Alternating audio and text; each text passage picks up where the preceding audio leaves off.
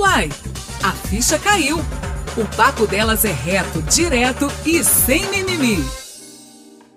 Bem-vindas e bem-vindos. Eu sou Brenda Lara e é um prazer ter você comigo. Enquanto o mundo ainda está voltado para o combate ao coronavírus, o Outubro Rosa, mês de conscientização sobre o câncer de mama, ganha ainda mais importância sobre o diagnóstico da doença na fase inicial, assim como a prevenção. Segundo o INCA, Instituto Nacional de Câncer, todo ano cerca de 66 mil mulheres são diagnosticadas com câncer de mama no Brasil. A pandemia fez com que os exames de mamografia, importante para o rastreio precoce da doença, fossem reduzidos em 42% em 2020. Para saber quais os impactos deste cenário na saúde da mulher, neste episódio Câncer de Mama e a Covid-19, eu converso com a oncologista Natália Vaz. Mas é melhor ela mesma se apresentar. Natália Vaz, seja muito bem-vinda ao podcast. É um prazer te receber aqui, mas me diz, quem é você no mundo? Ô, Brenda, primeiro, muito obrigada pelo convite, é um prazer estar aqui conversando com você. Quem é Natália Vaz no mundo? Então, é difícil essa pergunta, né? Mas faz a gente pensar um pouquinho. Eu acho que eu sou uma pessoa que tem vivido em busca da melhor versão dela, sempre, acho que todos os dias, aceitando as mudanças que ocorrem, né? E acho que principalmente sendo grata a todos os dias, sabe? A vida que eu tenho, né? A minha profissão. Eu acho que é isso. É uma pessoa em busca de sua melhor versão. Essa sou eu no mundo. Muito bem. Então, menina, a gente vai falar aqui de uma coisa muito importante, né? A gente tá aí num mês importante, o Outubro Rosa, que é quando ocorre esse movimento internacional de conscientização para o controle do câncer de mama. E neste ano, essa campanha teve ainda mais importância, principalmente por causa da pandemia de coronavírus, né? O que você tá trazendo pra gente de informação nova com essa relação de pandemia e câncer de mama? Que a gente percebeu, os dados que a gente tem, que a gente teve uma grande queda na busca para os diagnósticos, em busca de exames preventivos. E a gente percebe agora, com os dados que a gente tem, com as estimativas que estão sendo feitas, que a gente teve uma queda por volta de 84%, por exemplo, das pacientes, uma diminuição de 84% nas mamografias, por exemplo, de rastreio para o câncer de mama, né? Isso tem uma repercussão muito grande nos diagnósticos, né? A gente perde a chance de fazer um diagnóstico precoce dessas pacientes. Os diagnósticos acabam sendo diagnósticos mais tardios, né? Pela falta de exames de prevenção. Isso tem um impacto muito importante, né? A curto e longo prazo, né? O diagnóstico tardio, a gente sabe que isso repercute no tratamento dessas pacientes, na chance de cura dessas pacientes, né? Na sobrevida dessas pacientes, né? E até mesmo no tratamento. Quando a gente tem um diagnóstico mais precoce do câncer de mama, a gente sabe que a gente tem necessidade de fazer um tratamento menos intensivo, que repercute muitas das vezes menos na qualidade de vida dessas pacientes. Então, acho que isso é super importante a gente estar falando um pouquinho mesmo, né? Dessa repercussão que a gente vai ter do coronavírus, que a gente já está vendo, né? Do coronavírus, do diagnóstico mais tardio do câncer. A gente está falando um pouco do câncer de mama pelo Outubro Rosa, como você falou, mas acho que no geral, né? Sim, exatamente. Eu me lembro muito bem quando começou a pandemia, que as pessoas com muito medo, né, de contrair a doença, adiaram essas consultas médicas, o acompanhamento de modo geral. Eu lembro que houve um alerta grande, né, da sociedade médica, justamente para que não deixassem tanto de fazer a mamografia as mulheres, ou continuar o tratamento, quem já estava diagnosticada com câncer de mama, ou, como você falou, outros cânceres, enfim. Ou seja, afetou demais o processo, né? Sim, o processo no geral, exatamente. Você falou, além das pacientes com medo de fazer os exames de rastreamento, né? Que a gente tem, por exemplo, a mamografia, o preventivo, né? Nas mulheres também. E nos pacientes nem tratamento, né? A gente brincava, tem uma frase, acho que super importante, o câncer não espera, né? Sim. E dos pacientes que estavam em tratamento também, né? Dessa importância de se manter o tratamento, né? Porque isso repercute qualidade, né? No sobrevida dessas pacientes, né? Na chance de cura, se o paciente para o tratamento no meio, até mesmo nos pacientes que estavam em segmentos, pacientes muitas das vezes que já tinham tratado, mas que estavam em segmento com medo de ir nas consultas, de fazer os exames de rotina, né, que são estabelecidos. Então, isso repercute sim, com certeza. O câncer de mama merece essa atenção redobrada, já que a gente tem dados aí, né, inclusive em fevereiro, divulgado pela Agência Internacional de Pesquisa sobre o Câncer, que apontou uma aceleração no mundo todo nos índices de incidência de tumores malignos. E o câncer de mama, infelizmente, está aí liderando esse triste ranking. Vocês já sabem o que explica esse aumento, né? Vocês, enquanto sociedade médica, o que vocês observaram para esse crescimento no número de câncer? Na verdade, é um conjunto de fatores, né, que leva a esse aumento, né, na incidência do câncer de mama. Até eles falam, né, nesse índice que a gente tem... Fala-se mesmo que o câncer de mama alcançou o topo, né, de um dos mais diagnosticados cânceres do mundo, pensando nas mulheres também, principalmente, né, 99% dos cânceres de mama são em mulheres, né, e superou até mesmo o ranking dos tumores de pulmão, né, dos cânceres de pulmão. E tem vários fatores, né, que incluem, que podem estar relacionados com esse aumento do câncer de mama. Entre eles, aumento da obesidade, uso de hormônios, né, mulheres às vezes em terapias de reposição hormonais, em outros tipos de hormônios, menopausa precoce, né, pacientes que terminam a menstruação mais cedo, ou pacientes com menarca, né, que é pacientes que iniciam menstruação mais cedo, menarca precoce e menopausa tardia. Pacientes com menopausa mais tarde, isso expõe a mulher a mais tempo de hormônio, né? Isso também pode aumentar a chance e incidência do câncer. Além de envelhecimento da população, as mulheres cada vez, a tendência das mulheres é engravidarem mais tardiamente, terem menos filhos, né, que são fatores de proteção. A amamentação também, as mulheres cada vez se abstêm de amamentar os filhos, ou por ter menos filhos, tem menor tempo de amamentação, né? Mau consumo de álcool, sedentarismo, tudo isso contribui, né? Um monte de coisas juntos, um conjunto de fatores que aumentam essa incidência do câncer de mama. Além da gente ter hoje em dia uma maior capacidade de diagnosticar também, né? Então, isso também acho que conta, é um aumento da incidência. A gente diagnostica mais pacientes, isso aumenta a incidência da doença, né? Aumento de casos novos da doença. Ou seja, com a pandemia, como que aumentou essa incidência, né? Os motivos. Repercussão mesmo, né? Porque exatamente, a gente viu que na pandemia a gente ficou mais em casa, mais sedentário, a gente viu que a grande maioria, por exemplo, dos pacientes, a gente teve que começar um controle de peso, porque os pacientes ganharam peso nessa pandemia, pararam de fazer atividade física, tudo isso contribui, né? Pois é, e a questão nossa toda no mundo, de modo geral, é que, por exemplo, você falou aí de questão de diagnóstico, porque às vezes as pessoas falam assim, nossa, aumentou então o número de casos? Sim. Em parte, sim, mas também tem um aumento do diagnóstico, que é muito importante, né? E os países desenvolvidos, os mais ricos, eles têm maior capacidade de fazer essa detecção, por exemplo, do câncer de mama mais rápido. E isso ajuda, como você já falou, no tratamento precoce, mas também até mapear essa ocorrência do câncer de mama, né?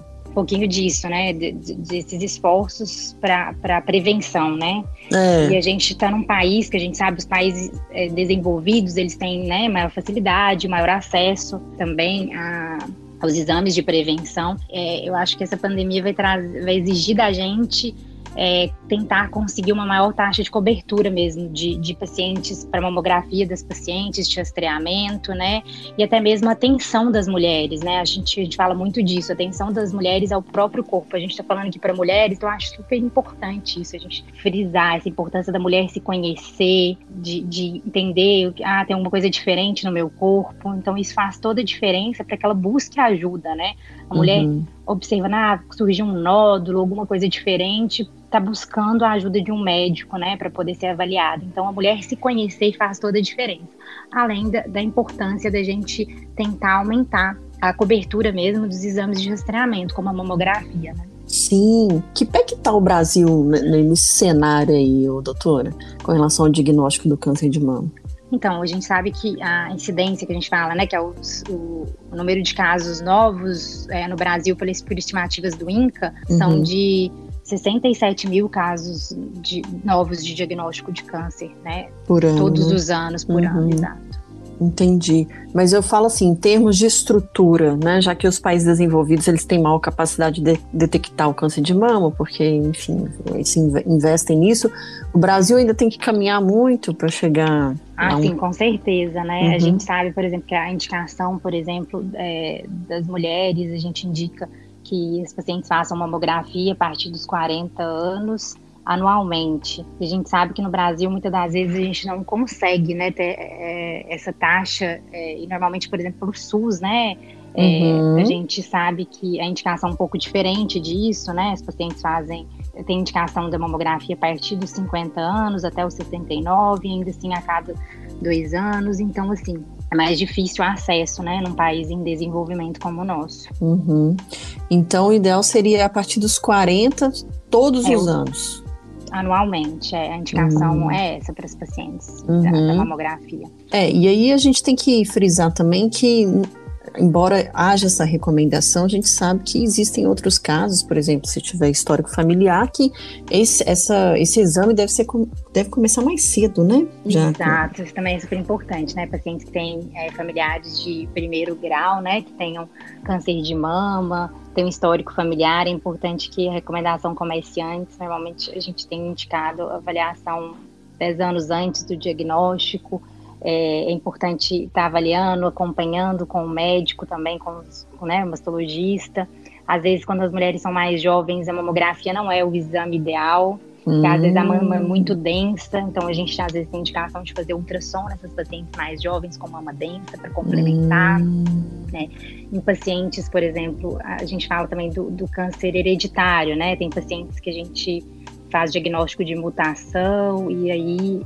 A gente pode falar um pouquinho também do BRCA1, BRCA2, que teve muito em voga. Por favor.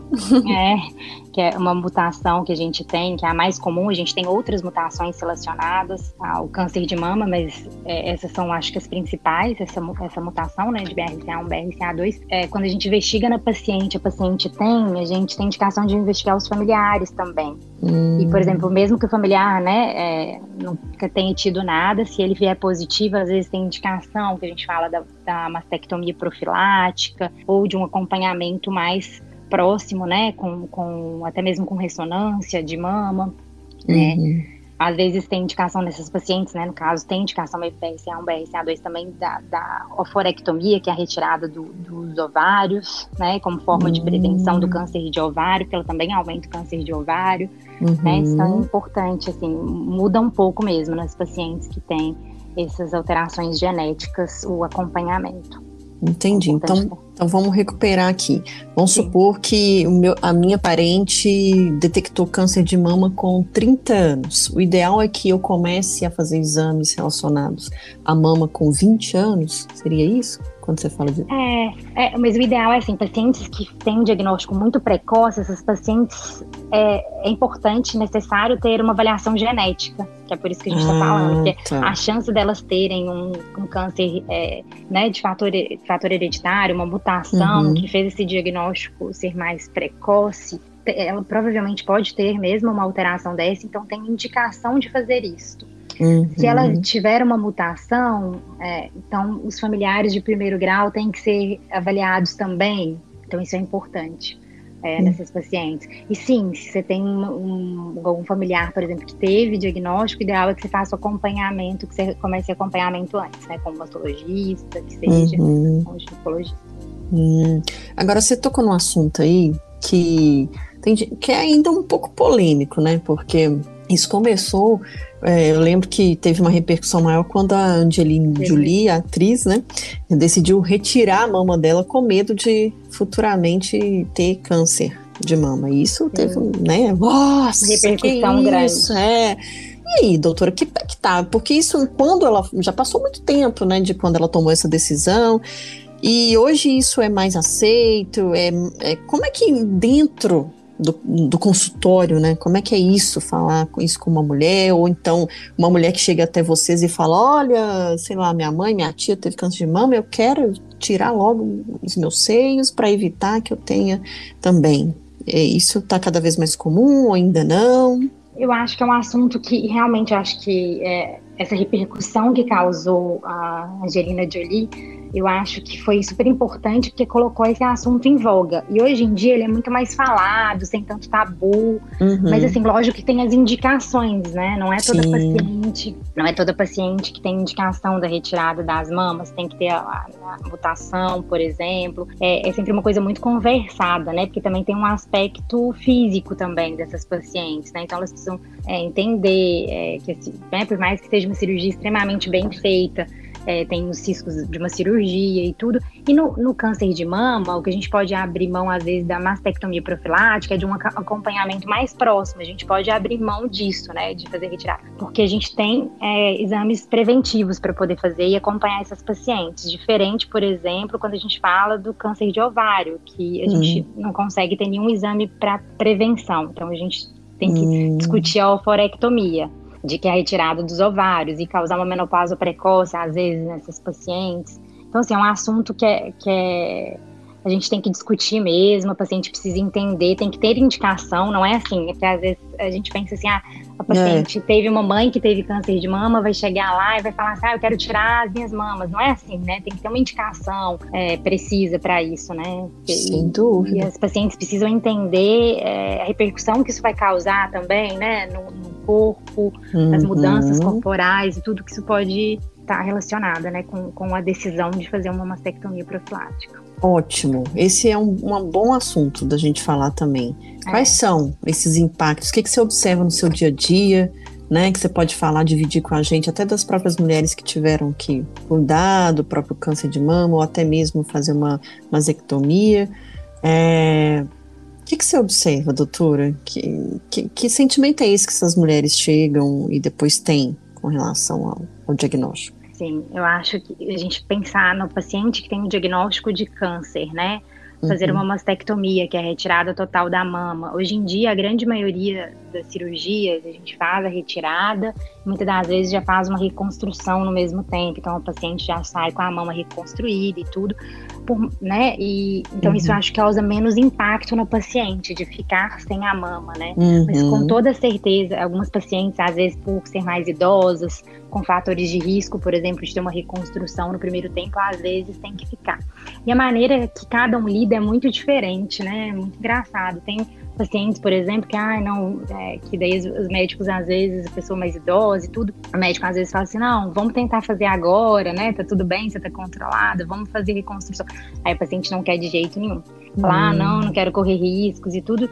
E aprende a lidar com aquilo, às vezes usa o enchimento, né, para poder dar forma, né, na roupa, porque acho que é uma coisa que causa muito impacto, por exemplo, a forma que vai ter na roupa, uma mama e a outra sem a mama, né, um lado com a mama e outro sem, então acho que isso causa muito. E muitas das vezes também a paciente precisa entender que por mais que faça reconstrução, a mama não vai ficar igual. Às vezes tem que retirar, por exemplo, o mamilo, né, a areola. Então aquela mama fica sem isso, sem a areola e o mamilo. Então é uma aceitação mesmo. Acho que é um trabalho, inclusive, que a psicologia precisa estar associada, né, para essa paciente, para ela poder ter uma aceitação, autoestima, né, a importância da autoestima para a mulher e tudo isso. E acho que hoje em dia, cada vez mais, né, as cirurgias plásticas, os cirurgiões plásticos têm auxiliado muito, né, tem trabalhos cada vez mais perfeitos, assim, né, a gente vê uma reconstrução muito, muito bem feita, né, mas lógico que é diferente, né, não adianta, a gente tira o tecido, né, fica uma pele mais sensível, mais fina e tudo, mas a gente tem visto cada vez mais trabalhos excepcionais, assim, sabe? Que consegue devolver para a mulher a autoestima e a aceitação do corpo. Esse ponto é muito importante, ter o trabalho do psicólogo junto dessa mulher, assim como da família também, né? Porque faz toda a diferença até para a recuperação da mulher, né? Com toda certeza, né? Dos parceiros, acho que é super importante a gente falar isso também, né? Estar próximo, os parceiros estarem próximos das mulheres, porque a gente, além da parte da cirurgia, a gente fala um pouco também da parte do tratamento de câncer de mama, né? Às vezes as mulheres usam as hormonioterapias que a gente fala, e às vezes pode ser que a gente induza uma menopausa nessas pacientes, diminuição de libido que o tratamento, né, pode causar nessas mulheres, ressecamento vaginal, então tudo isso, às vezes, vezes dificulta a relação e tudo, é muito importante esses parceiros estarem próximos, né, entendendo a repercussão do tratamento e para poder, né, ser companheiros mesmo, né, e às vezes... esses dias a gente estava conversando com a psicologia e falar isso, trazer esse parceiro para próximo para poder entender e auxiliar, né, nesse processo todo da mulher. Sim. Para você, o que seria ideal do Brasil desenvolver em termos de políticas públicas para reduzir um pouco essa demora, né, essa coisa de diagnosticar ou de até mesmo tratar o câncer de mama? O que seria ideal, você, enquanto médica, vendo um cenário lindo, assim, que eu sei que tá difícil, né, que a gente vai demorar para poder alcançar, mas quem sabe? Vamos projetar isso aqui. Eu acho que... tem muita coisa pra gente melhorar, pra ser sincera, sabe, Brenda? Uhum. Mas eu acho que no mundo ideal, eu acho que é as pacientes terem acesso aos exames de prevenção. Uhum. Isso seria super importante, todas elas terem acesso da forma correta, como é indicado. Ter acesso aos médicos, né, especialistas também, que a gente sabe que isso é difícil, né, ainda mais no cenário público, a gente falando, né, no particular é mais fácil, mas no cenário público a gente tem ainda bastante dificuldade dos pacientes no acesso aos médicos especialistas. Deixa eu pensar em mais coisas. Tratamentos, né? A gente sabe que muitas das vezes, no nosso sistema público, os pacientes não têm acesso ao melhor tratamento disponível, né, tratamento oncológico. Então, acho que no mundo ideal as pacientes teriam acesso a tudo, né? Tudo isso, né? O diagnóstico precoce, ao tratamento com um especialista, ao tratamento ideal. Por exemplo, exames genéticos, né? É mais difícil a gente conseguir também no sistema público, então acho que isso precisava ter acesso, né? Principalmente pensando e se tratando do câncer de mama. Entendi.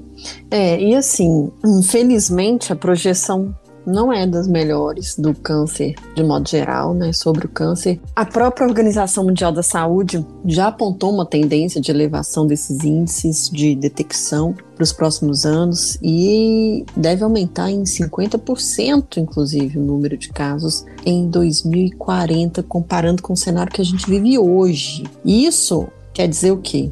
Que a cada 5 pessoas, uma vai ter câncer em alguma fase da vida. E aí, doutora Natália, como é que a oncologia está lidando com essas projeções? Como é que vocês estão se preparando? Porque cada vez mais só tem a aumentar, né? A tendência é essa. A tendência é essa.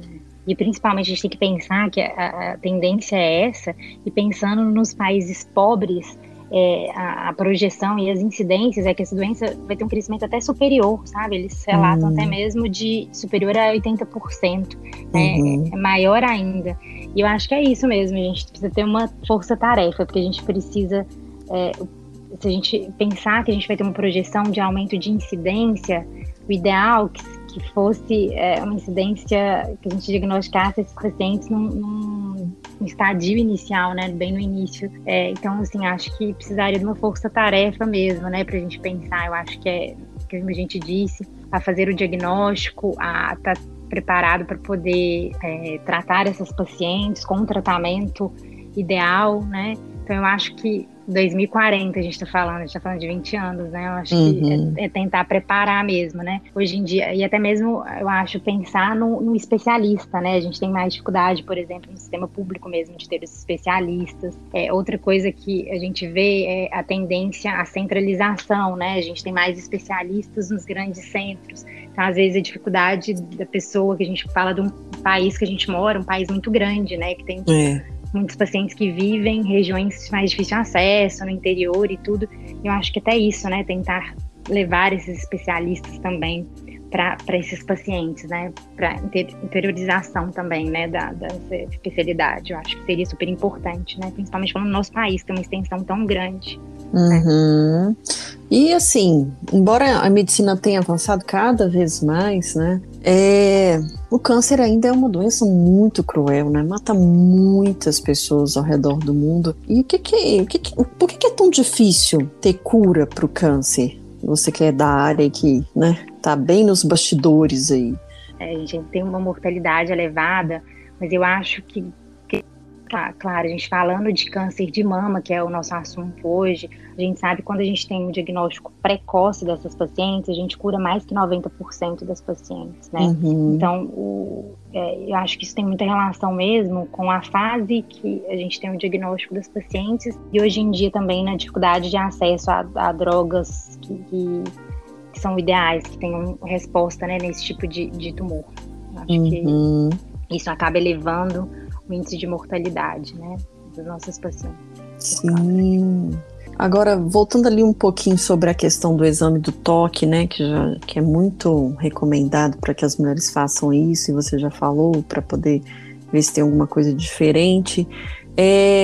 Eu já ouvi falar que se o nódulo estiver muito pequeno, só esse exame de toque não é possível detectar, né, doutora? É isso mesmo? Então, depende muito da localização, né, do nódulo. Às vezes ele é mais interno e tudo, e fica mais difícil mesmo a gente identificar pela palpação, né? Por isso é importante, além disso, a gente ter os exames de prevenção, né? Mas para a mulher é importante, né? Ela tentar identificar se tem algum nódulo, na axila também, se ela identificar algum nódulo, aspecto da pele, né? Esse aspecto, a gente brinca do aspecto de casca de laranja, que a pele fica aquele aspecto mesmo, e isso é importante a paciente procurar ajuda, tá procurando um médico para ser avaliada, né? Hiperemia, sinais de inflamação da pele da mama, tudo isso tem indicação de levar. E nessas outras pacientes que a gente fala que o nódulo muitas das vezes não é palpável, normalmente ele é diagnosticado pelos exames de rastreamento, né? Pela mamografia. Operações da mamografia. Mas aí no caso quando, né, já que a gente já conversou aqui que a recomendação a partir de 40, quem tá abaixo dessa idade fica até difícil, né, assim, porque se a gente não consegue detectar se tiver muito pequeno, o ideal realmente é que siga uma rotina de tratamento preventivo, né, com as consultas ginecológicas, por exemplo, anuais, enfim. Sim, com toda certeza, é super importante, né? Porque a gente está falando da mamografia, que é do câncer de mama, mas as pacientes mais jovens, ela tem indicação de fazer a avaliação, pelo menos anual, com o ginecologista, né? De coletar o preventivo. Então, nessa consulta, o médico vai palpar, porque muitas das vezes também a mulher entende, né? Se tem alguma coisa diferente, mas ela não está acostumada com a palpação. Então, sendo avaliada pelo médico, o médico às vezes vai diagnosticar um nódulo que ainda está pequeno para a mulher observar, mas para o médico, né? Por isso é importante mesmo, pelo menos uma avaliação anual com o médico ginecologista. Ou com... E doutora, assim, tem um período específico que nós devemos nos apalpar os seios, porque fala-se depois da menstruação, né? Mas isso pode acontecer com mais frequência durante o mês? O que você teria para nos dizer com relação a isso? Então, na verdade, a gente tinha muito disso do auto... A gente falava bastante do autoexame, né?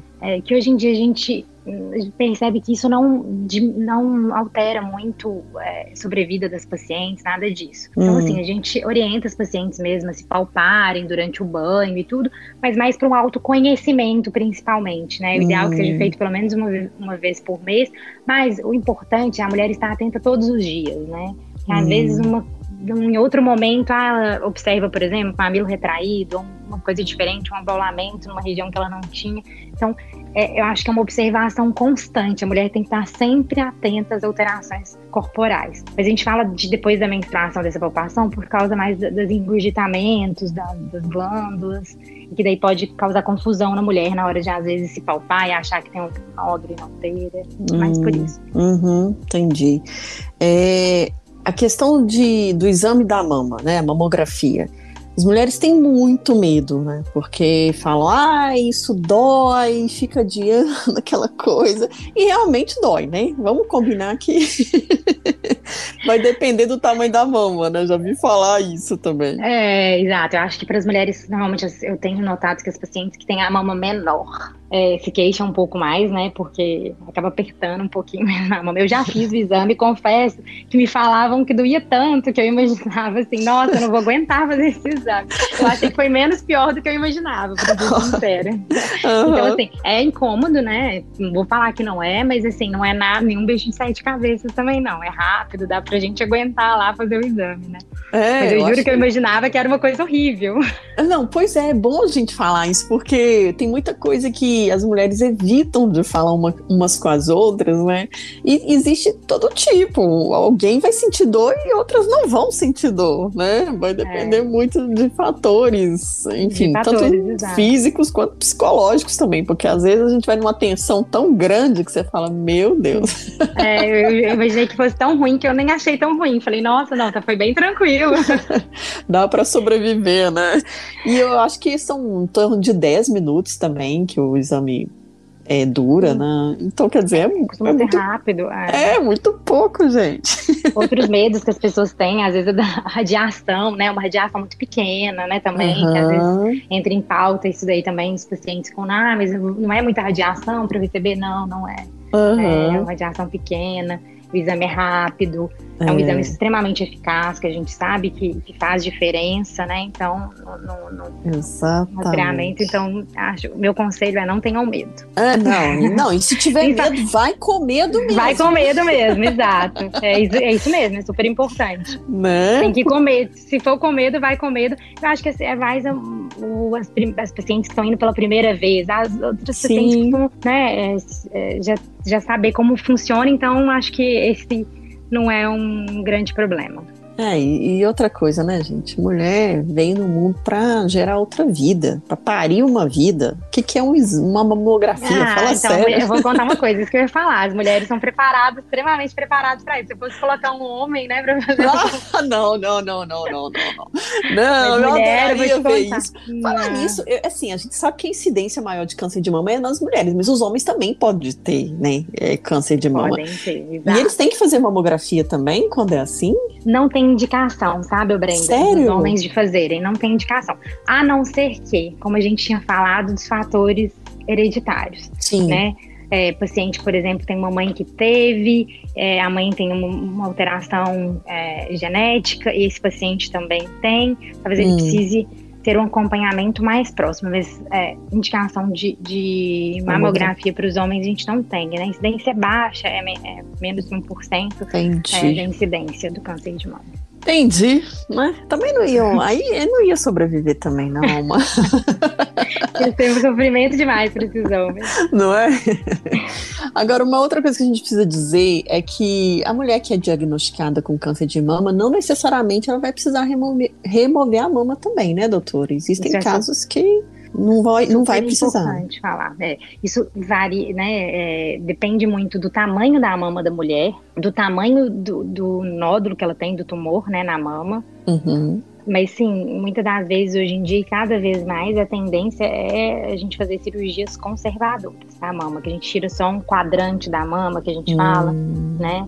E que muitas das vezes isso, a gente não tem necessidade de fazer reconstruções, né? Porque é fácil retirada e consegue ter resultados excelentes, assim, estéticos. E quando a retirada da mama, nesse caso aí que, né, vamos supor, num pedaço menor, as mulheres podem amamentar depois? Então, depende muito da localização do tumor e como a cirurgia foi realizada, né? Porque depende dos ductos, né? Se eles foram afetados ou não.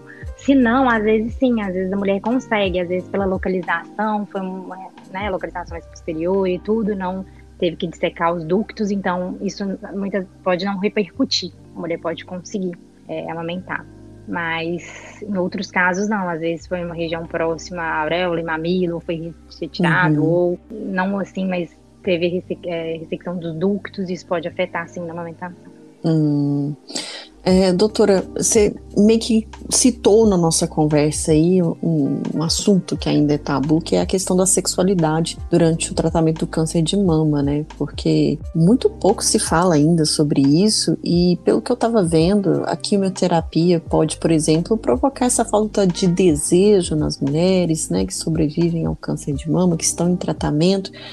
E é fundamental que a gente fale sobre isso também, né? Porque, primeiro, a mulher já está numa situação que é de câncer, né? Já dá um impacto muito grande na cabeça, no psicológico dessa mulher. E outra é estar com o seu parceiro, ser casado, ou namorado, sei lá.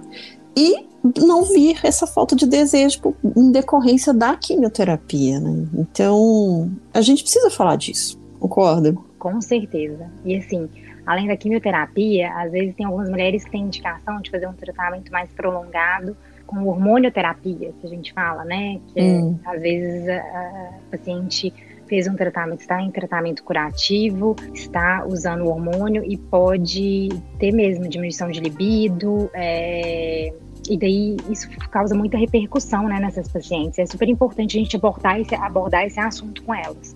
Uhum. E como é que, de alguma forma, vocês também lidam com isso?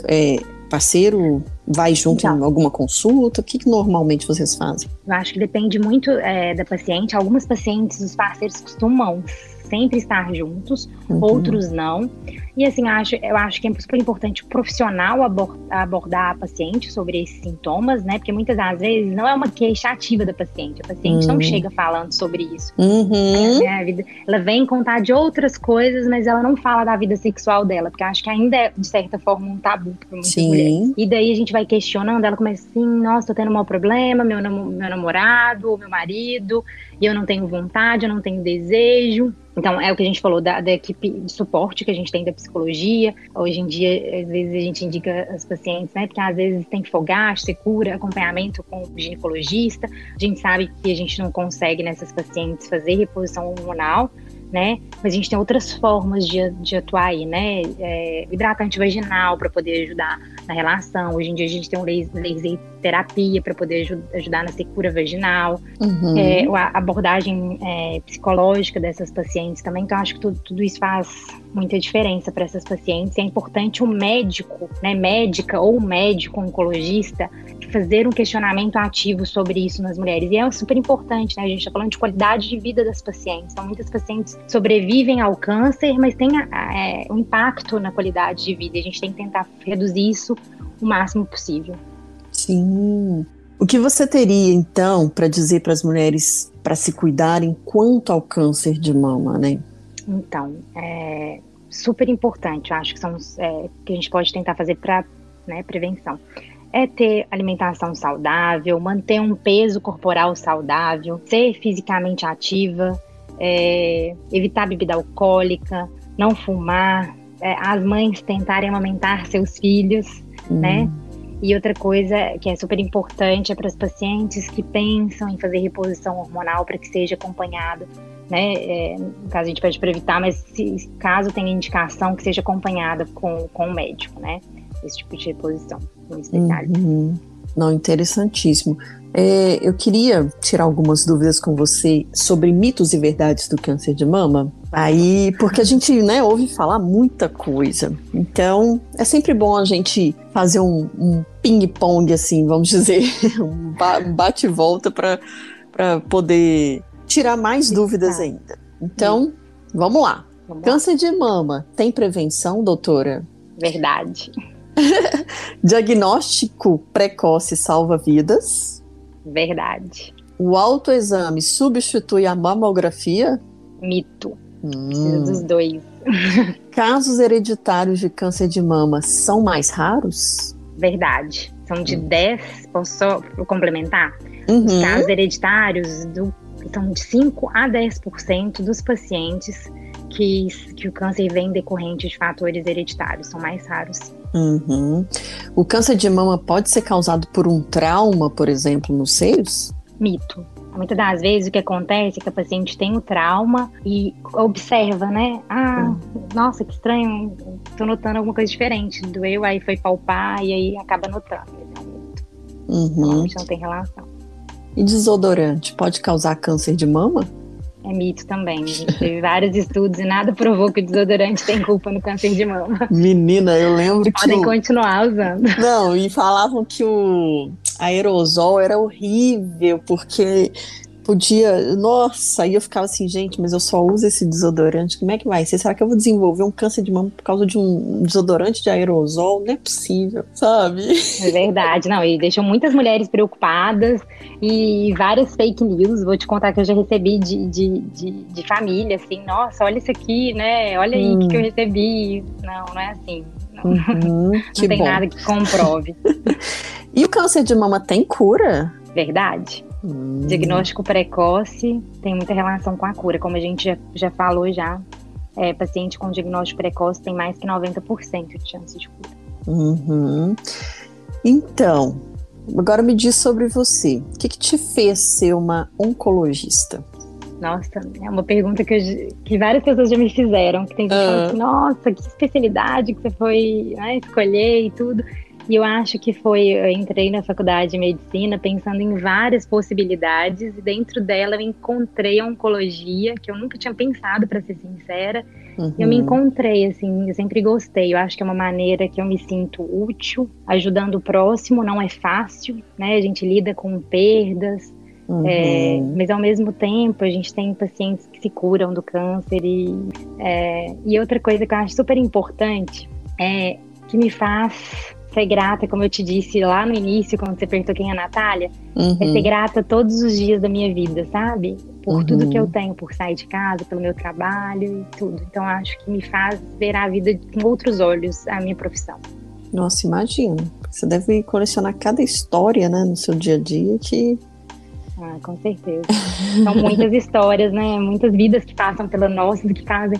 toda diferente. Pois é, e como é que você lida com a questão psicológica? Porque a gente acaba se envolvendo, né, doutora? Por mais que a medicina pregue, olha, não se envolva com o paciente, com a história, mas não tem como, você tá cuidando da vida da pessoa, né? Sim, você se envolve, sim. Eu tava brincando esses dias, falei assim, eu não consigo, eu tava com uma colega conversando, que é de outra especialidade, eu não consigo não me envolver. E ela tá assim, e o que seria de nós se a gente não se envolvesse? A gente precisa se envolver, sim.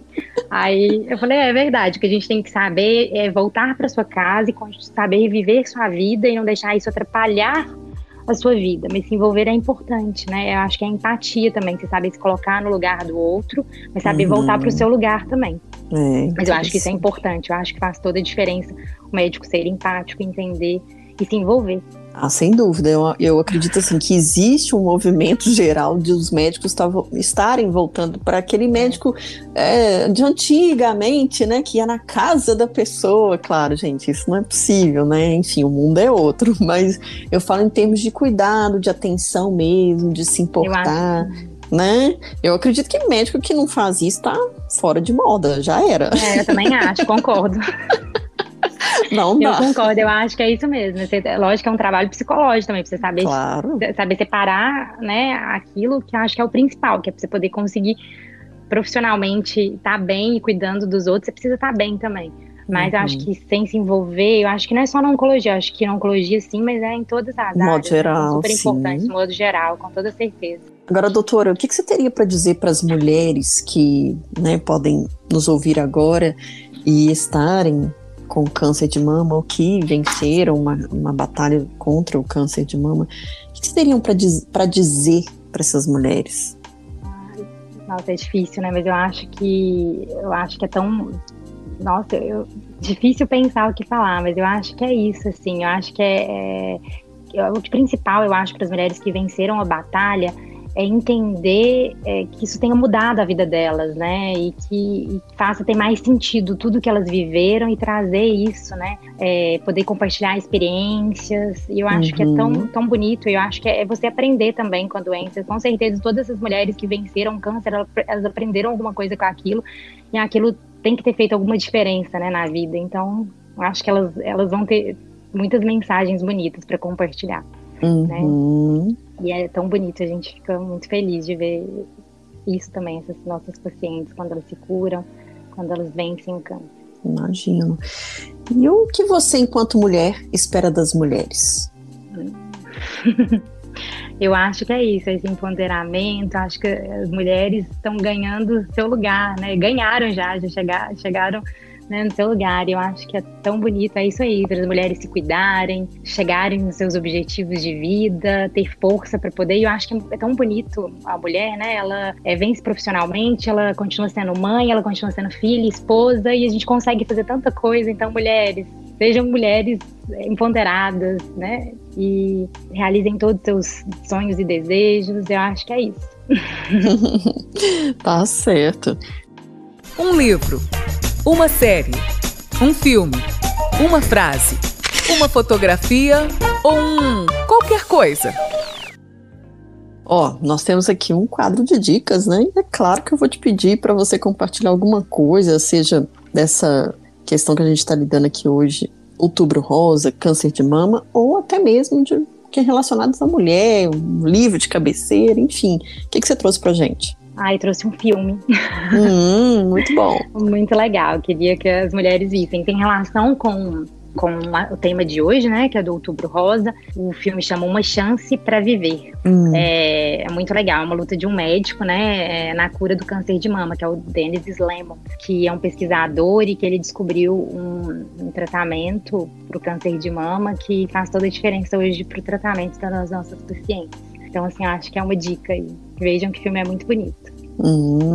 Eu também trouxe um filme que é, não sei se você já viu, Unidas pela Vida, que chama. E é um filme que traz aí uma mulher, né, que sempre teve, desde criança, muito medo do câncer, porque ela perdeu a mãe e a irmã justamente para o câncer de mama. E aí ela começa a se preocupar desde muito cedo, né, se ela poderia desenvolver essa doença. Então, ela mesmo vai investigar e descobre também em algum momento que está com câncer, mesmo sendo aí jovem. E aí a vida dá aquela reviravolta total, né? E aí ela conhece também uma geneticista que, sem cansar ali todo dia, começa a estudar o gene do câncer de mama para tentar aí descobrir, né? Decodificar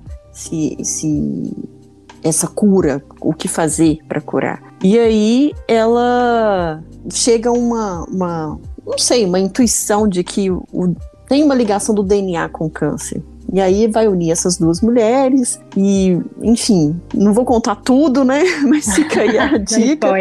Porque existe essa sororidade que a gente fala nessa relação aí dessa geneticista com essa jovem que descobre o câncer de mama. Então, vale a pena também conferir esse filme. E um documentário também, que é um documentário brasileiro chamado Caminhos da Esperança, que foi realizado lá no sertão da Paraíba e traz aí o relato de mulheres que vivem ou viveram câncer de mama. Esse documentário foi feito pela ONG Amigos do Peito e tem justamente o objetivo de conscientizar a população sobre a doença, né? E também o poder público sobre a situação, no caso dessas mulheres sertanejas, porque é o que a gente falou, não tem acesso, às vezes até informação básica, né, para saber o que é um câncer de mama, enfim, para procurar ser atendida, enfim. Então é um documentário também que vale a pena a gente conferir para poder se inteirar mais, saber da realidade, né, que a gente falou tanto aqui. E chamar essa atenção aí, porque as condições de tratamento dessas mulheres que estão fora dos grandes centros é bem complicada, né? É um fator que dificulta bastante, porque essas mulheres lá dessa região, desse documentário, elas têm que percorrer uma distância de 375 quilômetros para ser atendida em João Pessoa, que é a capital, para poder, então, cuidar de si mesma. Então, quer dizer, como, gente? É a realidade. É o que a gente falou no início, lá o que você falou. Então, a gente precisa realmente, como você falou, o câncer não espera. Então, a gente precisa realmente estar muito atento e exigir. E é legal a gente falar disso de políticas públicas, porque se não é mulher que está à frente da política, raramente isso vai ser discutido, né, doutora? Sim, porque eu acho que os homens, acho que tem alguns que sim, mas é uma realidade muito feminina, né, eu acho. Exato. Então, acaba que é super importante mesmo ter mulheres ativas na política, por esse motivo, para levar em pauta assuntos femininos, né? E entender um pouquinho e ajudar que essas nossas mulheres tenham acesso, né, também à saúde. Sem dúvida. A gente pode citar recentemente o caso dos absorventes, né, que está sendo discutido, enfim, que foi uma política colocada por uma mulher, porque a gente entende, e mesmo assim tá dando, né? E mesmo assim tá dando muita polêmica. Então, quer dizer, tem homens que podem se solidarizar, não seria a palavra, mas assim, entender essa necessidade, tem. Mas a gente sabe que isso não vai partir deles. Por que eu vou defender um projeto que garanta que as mulheres tenham absorvente em locais públicos, seja lá onde for? Não tá na realidade dele. Isso que eu falo, não está na realidade deles. E daí fica difícil eles entenderem qual é a importância disso, né, para uma mulher. Sim. E a necessidade, né? Uma necessidade básica, muito das vezes. Exatamente. Mas vamos avançando, né, doutora? A gente vai, como você falou, conquistando nossos espaços e melhorando as nossas vidas também, que é muito importante. Certeza. Olha, adorei a dica do filme. O filme eu ainda não vi, viu, Brenda? Vou ver. Então, veja. A dica eu ainda não vi. Depois você me conte. Olha, doutora, se você quiser agora deixar sua mensagem final para as mulheres, né, com relação ao câncer de mama, desse autocuidado, de procurar ou cuidado, fique à vontade. Tá bom, Brenda. Primeiro eu queria agradecer pela oportunidade de a gente estar aqui nesse bate-papo conversando sobre isso, a importância do Outubro Rosa na conscientização, né, do câncer de mama, e pedir para as mulheres, né, não deixem de se cuidar, não deixem de fazer seus exames. Independente da pandemia ou não, vão atrás da sua saúde, né, que é o principal pra gente. Exatamente. Eu acho que o câncer não espera, tá aí, eu acho que é a frase que vai ficar aí, né, pras mulheres. E prevenir é uma das melhores formas de lutar também, né. Bom, doutora, muito obrigada por dividir aqui o seu conhecimento com a gente, né, trazer mais informações importantes para que a gente aumente ainda essa conscientização do autocuidado, da gente olhar para si mesma, da gente se autoconhecer. Foi, assim, muito valioso, né, ter esse encontro aqui hoje, nesse mês que a gente reforça a campanha do Outubro Rosa, de prevenção ao câncer de mama. E, ó, caiu aqui, não sai mais da rede, hein? Estou às ordens, foi um prazer, Brenda. Prazer foi todo meu, muito obrigada. E vamos continuar juntos aí nessa luta contra o câncer de mama, salvando vidas. E parabéns pela sua profissão, parabéns por cuidar tão bem pelo que a gente não te conhece, mas pelo que você falou, né? Esse cuidado que você tem de envolver com seus pacientes e dar o melhor de si para que eles consigam o que é melhor, o que é possível dentro da doença deles, que é bem cruel, viu? Parabéns mesmo pela profissão. Muito obrigada, viu? Um abraço. Outro. A desigualdade socioeconômica influencia diretamente na saúde da mulher. Foi o que revelou um estudo realizado por pesquisadores brasileiros e canadenses que identificou os motivos para a baixa adesão à mamografia no Brasil. A pesquisa, publicada no periódico científico Nursing Open, fez uma análise de 22 artigos sobre o tema, publicados entre 2006 e janeiro de 2020. Entre todos os pontos analisados, o levantamento indica que ter idade elevada, estar em um relacionamento, ter ensino superior, maior renda, residência urbana e morar na região sudeste do Brasil são aspectos mais comumente relacionados à adesão ao exame de mamografia. Este foi mais um podcast Uai, a Ficha Caiu. Como você já sabe, nosso encontro é toda sexta-feira, mas durante a semana a gente continua essa prosa no Instagram, no @Uai, a Ficha Caiu. Aproveita para compartilhar com alguém esse episódio. Vamos fortalecer essa rede. Por falar em rede, trago o comentário da nossa seguidora Patrícia Tiso sobre o episódio Coragem para Ser, com a empreendedora Angela Paulo. Ela disse: episódio inspirador. Concordo com você, Patrícia. A história da Ângela nos inspira muito a correr atrás dos nossos sonhos.